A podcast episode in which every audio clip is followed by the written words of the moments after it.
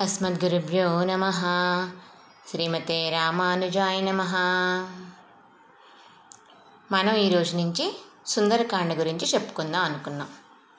ఈ సుందరకాండ ఏ కావ్యంలో ఉంది? రామాయణంలో ఉంది. రామాయణంలో ఇంకా కొన్ని కాండలు ఉన్నాయి బాలకాండ అయోధ్యాకాండ అరణ్యకాండ కిష్కిందకాండ సుందరకాండ యుద్ధకాండ. ఆ తర్వాత యుద్ధం అయ్యాక సీతారాములు మళ్ళీ వచ్చే చేరుకున్నాక అయోధ్యకి తర్వాత జరిగింది ఉత్తరకాండ అంటారు. ఇవన్నీ కూడా రామాయణంలో కాండల పేర్లు. మళ్ళీ ఈ కాండలన్నీ కూడా కొన్ని సర్గలుగా విభజించారు. మొత్తం ఇరవై నాలుగు వేల శ్లోకాలు ఉన్న గ్రంథం రామాయణం కావ్యం. దీన్ని ఎవరు రచించారు? వాల్మీకి మహర్షి రచించారు. సంస్కృతంలో రచించారు ఈయన రామాయణాన్ని. కాబట్టి ఈయన ఆది కవిగా సుప్రసిద్ధులయ్యారు వాల్మీకి మహర్షి. కూజంతం రామ రామేతి మధురం మధురాక్షరం ఆరుహ్య కవితా శాఖాం వందే వాల్మీకి కోకిలం.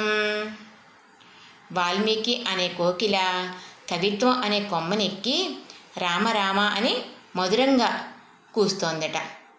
అటువంటి వాల్మీకి కోకిలికి నేను నమస్కరిస్తున్నాను అని ఇది వాల్మీకి మహర్షి యొక్క ప్రార్థనా శ్లోకం అనమాట మనం ప్రార్థిస్తున్న వాల్మీకి మహర్షిని.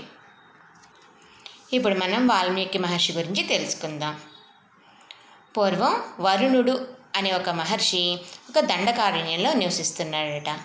ఈయన యొక్క పెద్ద కుమారుడు భృగువు. ఆయన తండ్రికి సేవలన్నీ చేసి ఎంతో వినయంగా సేవించి తండ్రిని పరమాత్మ గురించి పూర్తిగా తెలుసుకుని తపస్సు చేసుకోవడానికి వెళ్ళిపోయాడట ఈ భృగువు. ఎవరైనా వరుణుడు అనే ఒక మహర్షి కొడుకు భృగువు అనమాట ఈయన తపస్సుకి వెళ్ళిపోయాడు. ఈ వరుణుని యొక్క రెండవ కుమారుడు హారీతుడు. ఈయనది ఇంకా చాలా చిన్న పిల్లవాడుగా ఉన్నాడనమాట ఇప్పుడు హారీతుడు. ఈ వరుణుడి ఆశ్రమానికి సనకాదులు ఋషులు ఉంటారు కదా. సనకుడు సనందుడు సనత్కుమారుడు సనత్ సుజాతుడు వీళ్ళు ఎప్పుడూ కూడా నలుగురు కలిసే ఉంటారు కదా. ఈ సనకాది ఋషులు వచ్చారట వరుణ మహర్షి యొక్క ఆశ్రమానికి. రావణుణ్ణి అంతం చేయడానికి అవతరించిపోతాడు ఇప్పుడు శ్రీరామచంద్రుడు అనే ఒక వృత్తాంతాన్ని ఆ ఋషులు యోగ దృష్టితో చూసి వాళ్ళ వాళ్ళ ఆనంద ఆనందాన్ని వాళ్ళ యొక్క అనుభవాన్ని కూడా చెప్పుకుంటూ ఎంతో ఆనందంలో మునిగి ఉన్నారట. వాళ్ళు ఒళ్ళు ఎరగనంత ఆనందంలో మునిగి ఉన్నారట ఈ సనకాది ఋషులు ఎక్కడ? ఈ వరుణ మహర్షి యొక్క ఆశ్రమంలో. ఆ సమయంలో హారితుడు అనుకున్నాం కదా చిన్న పిల్లవాడు ఇంకా. ఆ హారితుడు ఆశ్రమంలో ఉన్న పెంపుడు నెమళ్ళు ఉన్నాయట వాళ్ళకి. ఆ పెంపుడు నెమళ్ళతోటి ఆడుకుంటూ నెమలి కూస్తుంది కదా. చాలా గట్టిగా కూస్తుంది కదా నెమలి. వాటితో కలిసి ఈ హారితుడు కూడా కూస్తున్నాడట నెమలిలాగా. అందువల్ల కోతుల వలన వారి నిశ్చల ప్రసంగం అడ్డుపడిందనమాట కొంచెం డిస్టర్బ్ అయి డిస్టర్బ్ అయింది. వీళ్ళు మాట్లాడుకుంటున్న మాటలు అనుభవాలు రామచంద్రుని గురించిన ఆనందం ఇదంతా కూడా కొంచెం డిస్టర్బ్ అయింది. ఈ పిల్లవాడి అరుపుల వల్ల నెమల అరుపుల వల్ల. వెంటనే వాళ్ళకి కోపం వచ్చేసింది. అని సనత్ కుమారుడు అన్నాడట. ఆయనకి కోపం వచ్చేసి నువ్వు కిరాతకుడు అని చెప్పి శపించేశాడట ఈ హారీతుడు అని చిన్నపిల్లవాడిని ఋషులందరూ కూడా అంత కఠినమైన శాపమా అని చెప్పి ఆశ్చర్యపోయాడట వరుణుడైతే బాధతోటి సనత్ కుమారుణ్ణి శాప విమోచనం చెప్పు మహర్షి అని చెప్పి ప్రార్థించారట. అయితే అప్పుడు ఆయన అన్నాడట ఈయన తన అన్న ఉన్నాడు కదా అడవులకు వెళ్ళిపోయాడు కదా తపస్సుకి భృగువు. ఆ వంశంలో భృగువుకి పుత్రుడిగా పుట్టి వేద వేదాలని కూడా చదువుకుంటాడు. కానీ కొంతకాలానికి నా శాపం వలన ఒక కిరాత స్త్రీని పెళ్ళి చేసుకుని కిరాత వృత్తిలోనే జీవిస్తాడు. తర్వాత కొంతకాలానికి సప్తర్షుల సందర్శనం వలన అతనికి శాప విమోచనం అవుతుంది. అప్పుడు వాళ్ళు ఆ సప్త ఋషులు ఉపదేశిస్తారు రామనామాన్ని. ఆ రామనామాన్ని జపించి బ్రహ్మ అనుగ్రహం వల్ల వాల్మీకి అని ప్రసిద్ధిని పొందుతాడు. రామాయణాన్ని రచిస్తాడు అని చెప్పి చెప్పారనమాట ఈ శనకాదులు. ఇప్పుడు శాపం ఎవరికి ఇచ్చారు? హారీతుడు అనే చిన్న పిల్లవాడికి శాపం ఇచ్చారు. ఈ హారీతుడు వరుణ మహర్షి యొక్క కొడుకు భృగు యొక్క సోదరుడు. భృగు యొక్క వంశంలో మళ్ళీ పుడతాడు పుట్టి కిరాతశ్రీని పెళ్ళి చేసుకుంటాడు.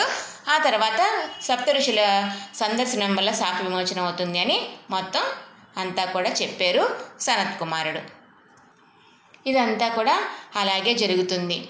ఈయన ఒక భృగు యొక్క వంశంలో పుట్టినా కూడా ఒక కిరాత స్త్రీని పెళ్ళి చేసుకుని కిరాతుడిగా మారిపోతారు. ఒకరోజు ఇతను ఒక చెట్టు కొమ్మ మీద కూర్చుని ఉన్న ఒక పక్షిని బాణంతో కొడతారు. కొడితే ఆ పక్షి తప్పించుకొని పోతుంది. ఆ బాణం ఆ కొమ్మకి తగిలి మళ్ళీ తిరిగి వచ్చి అతని భుజానికే గుచ్చుకుంటుంది. అప్పుడు అతను ఆ బాధను సహించలేక గిలగిలా తన్నుకుంటూ రక్తం కారుతుంటే ఏడుస్తున్నాడట ఆ కిరాతుడు. అదే సమయంలో సప్తఋషులు ఆ దారిన వెళ్తున్నారు. వెళ్తూ ఈయన్ని నిందించారనమాట నువ్వు ఉత్తమమైన కులంలో జన్మించావు. బ్రాహ్మణ కులంలో జన్మించి కూడా నువ్వు ఇలాంటి నిజ వృత్తికి పాల్పడుతున్నావా? నువ్వు ఇలా బాణాలతో ఎన్ని మృగాల్ని ఎన్ని పక్షుల్ని చంపావో నువ్వు? వాటికి ఎంత బాధ తగిలిందో ఇప్పుడు నీకు తెలుస్తుందా? నీకు ఒక్కసారి దెబ్బ తగిలితే నువ్వు ఇంతలా విలపిస్తున్నావు మరి? అవి ఎంత బాధపడి ఉంటాయి? అని చెప్తూ సప్తర్షులు అన్నారు ఈ వేటగాడిని. ముందే సనత్ కుమారుడు చెప్పాడు కదా సప్తఋషుల దర్శనం వల్ల శాపవిమోచన అవుతుంది అని. ఈ సప్తఋషులు ఇలా అనగానే ఆ కిరాతకుడు పశ్చాత్తాపం పొంది నేను ఉజ్జీవించాలంటే ఎలాగా? నాకు ఏదైనా మార్గం చెప్పండి అని చెప్పి అడుగుతారు సప్తఋషుల్ని. అప్పుడు ఋషులు అంటారట శాస్త్రంలో నీ వంటి వాడికి ప్రాయశ్చిత్తం ఎక్కడా కూడా చెప్పి ఉండలేదు. కానీ రామనామాన్ని మాత్రం ఎవరికైనా అనడానికి కానీ వినడానికి కానీ పలకడానికి కానీ ఉపదేశానికి కానీ దేనికైనా కూడా రామనామానికి చెప్పచ్చు. దానికి వీడు తగునా వీడు తగడా అనే ఒక విచారణ అక్కర్లేదు. కాబట్టి నీకు ఆ మంత్రాన్ని చెప్తాము రామనామాన్ని అని చెప్పి రామనామాన్ని ఉపదేశించారు ఆ కిరాతుడికి. ఇలా నువ్వు ఈ చెట్టు కింద కూర్చుని మేము ఉపదేశించిన ఈ రాముని రూపాన్ని ఆపాదమస్తకం సేవించుకుంటూ ఆ రామనామాన్ని నువ్వు జపిస్తూ ఉండు. అటు ఇటు కదలకుండా నిశ్చలంగా కూర్చుని ఉండి ఇక్కడే అని చెప్పి వెళ్ళిపోయారు సప్తర్షులు. ఈ సప్తర్షులు పెరుమాళ్ళని సేవించుకుని వైకుంఠంలో ఉన్న పెరుమాళ్ళని ఆయన దర్శనం చేసుకుని ఆయన్ని ప్రార్థిస్తే పెరుమాళ్ళు అంటారట భగవంతుడు అంటారట నారాయణుడు నేను అందరిలో ఎలా కొలువై ఉన్నానో అలాగే మీలో కూడా కొలువై ఉంటాను. ఈ క్షీరాబ్దిలో ఎలా అయితే హాయిగా విశాలంగా నేను వేంచేసి ఉన్నానో. అలాగే మీ హృదయాల్లో కూడా ఉంటాను. వెళ్ళిరండి మీరు. అంటే మేము ఇలా తీర్థాలు క్షేత్రాలు అన్నీ కూడా సేవించుకుని మళ్ళీ వస్తామని చెప్పి భగవంతుడి దగ్గర ఆజ్ఞ తీసుకుని భూమి మీదకి వచ్చి అన్నీ సేవించుకుంటున్నారన్నమాట ఈ సప్తర్షులు. ఇలా కాశీ వెళ్తూ దారిలో ఉన్న ఈ బోయవాడిని కలిశారనమాట ఈ వేటగాడిని. ఈ కిరాతుడిని చూశారు. ఆయనకి శాప విమోచనాన్ని కలిగించారు. రామ రామ రామనామాన్ని మంత్రోపదేశం చేశారు. ఇక్కడే కూర్చుని చదువుకో అని చెప్పి మళ్ళీ అలా తీర్థయాత్రలకి వెళ్ళారు ఈ సప్తర్షులు. ఇలా అతడు కొన్ని వేల సంవత్సరాలు చక్కగా నిశ్చలంగా కూర్చుని తపస్సు చేసుకున్నాడట. ఒళ్ళంతా కూడా పుట్టలు కట్టేసినాయి. ఇక ఆ చర్మం ఎముకలు అవే మిగిలి ఉన్నాయట. అప్పుడు బ్రహ్మదేవుడు ఈయన తపస్సుకి మెచ్చుకుని వచ్చాడట. వచ్చి తన కమండలంలో తీర్థాన్ని చల్లి ఈయన్ని మేలుకొల్పి అతని శరీరం అంతా కూడా చక్కబరిచి ఈయనకి వాల్మీకి అనే పేరునిచ్చి వెళ్ళాడట బ్రహ్మదేవుడు. వల్మీకము అంటే పుట్టలన్నమాట. అలా కదలకుండా కూర్చునిపోయాడు కదా చుట్టూ పుట్టలు కట్టేసినాయట. ఆ పుట్టల నుంచి బయటికి వచ్చిన వాడు కాబట్టి వాల్మీకి అని పేరు వచ్చింది ఈయనకి. ఈ వాల్మీకి మహర్షి తమసా నదీ తీరంలో ఒక ఆశ్రమంలో తపస్సు చేసుకుంటున్నారన్నమాట. ఒకసారి నారదుడు ఈయన్ని చూడడానికని వచ్చారు ఈయన ఆశ్రమానికి. వాల్మీకి నారదుడిని పూజించి తగిన ఆసనం ఇచ్చి కూర్చుండబెట్టి నారదుడిని అడిగారట. ఓ మహాముని ప్రస్తుతం ఉన్న ఈ ప్రపంచంలో గుణవంతుడు వీర్యవంతుడు కృతజ్ఞుడు ఎప్పుడూ కూడా సత్యాన్నే పలికేవాడు. అందరి ఎందు కూడా దయా ప్రేమ కలగడవాడు. సమర్థుడు ఆదర్శవంతుడు కోపం ఈర్ష అలాంటి దుర్గుణాలు లేనివాడు ఎవరైనా ఉన్నారా అని చెప్పి అడిగారట వాల్మీకి మహర్షి నారదుణ్ణి. ఇలా అడిగాడు నారద మహర్షిని వాల్మీకి మహర్షి. ఎవడున్నాడీ లోకంలో? ఇది వరకెరుగనివాడు ఎవడున్నాడీ కాలంలో?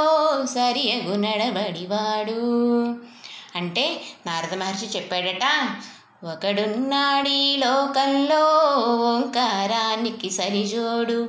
ఇనకులమున ఈ కాలంలో జగములని పొగిడే మునగాడు. దశరథ తనయుడు దానవదమనుడు జానకి రమణుడు అతడే. అంటూ శ్రీరామచంద్రుడి గురించి అంతా కూడా కథ అంతా కూడా ఏమేం జరిగింది అన్ మొత్తం అన్నీ కూడా కళ్ళకు కట్టినట్టుగా చెప్పాడట నారదుడు వాల్మీకి మహర్షికి. రామాయణ కథనంతా చెప్పేశాడు. కానీ సంగ్రహంగా చెప్పాడనమాట నారదుడు వాల్మీకి మహర్షికి. ఒకరోజు వాల్మీకి తమసా నదికి తన శిష్యుడైన భరద్వాజుడితోటి స్నానం చేయడానికని వెళ్తున్నాడట. వెళ్తుంటే అక్కడ ఒక కి- కిరాతుడు ఒక చెట్టు కొమ్మ మీద ఆనందంతో కూర్చుని ఉన్నాయట. ఒక పక్షి జంట. ఆ జంటలో మగ పక్షిని సంహరించేశాడట ఎవరో ఒక కిరాతుడు. దాన్ని చూసి వాల్మీకి మహర్షికి హృదయం ద్రవించిపోయిందట. ఆయన సహించలేకపోయారట. పాపం ఆ రెండు పక్షులు కూడా ఎంతో ఆనందంగా కూర్చుంటే మరి పక్షిని కొట్టేశాడు కదా. చాలా బాధ కలిగిందట వాల్మీకి మహర్షికి. ఆ శోకం ఆయన రో- ఆయన నోట్లోంచి ఒక శ్లోకంగా వచ్చిందట. అది శ్లోకంగా వచ్చింది అని కూడా తెలియలేదన్నమాట. ఆ శ్లోకం తన నోట్లోంచి బయటపడ్డాక తర్వాత శిష్యుడితోటి మాట్లాడుకున్నారన్నమాట. ఇదేదో ఈ పద సముచ్చయం అంతా కూడా ఒక శ్లోకంలా ఉన్నదే. అనుకోకుండా నా నోట్లోంచి వచ్చింది ఈరోజు అనుకుని ఆలోచించుకుంటున్నారట. అప్పుడు తన ఆశ్రమానికి వచ్చారట బ్రహ్మ సరస్వతి గాయత్రీదేవి. ముగ్గురు కూడా వచ్చారట ఈ వాల్మీకి మహర్షి ఆశ్రమానికి.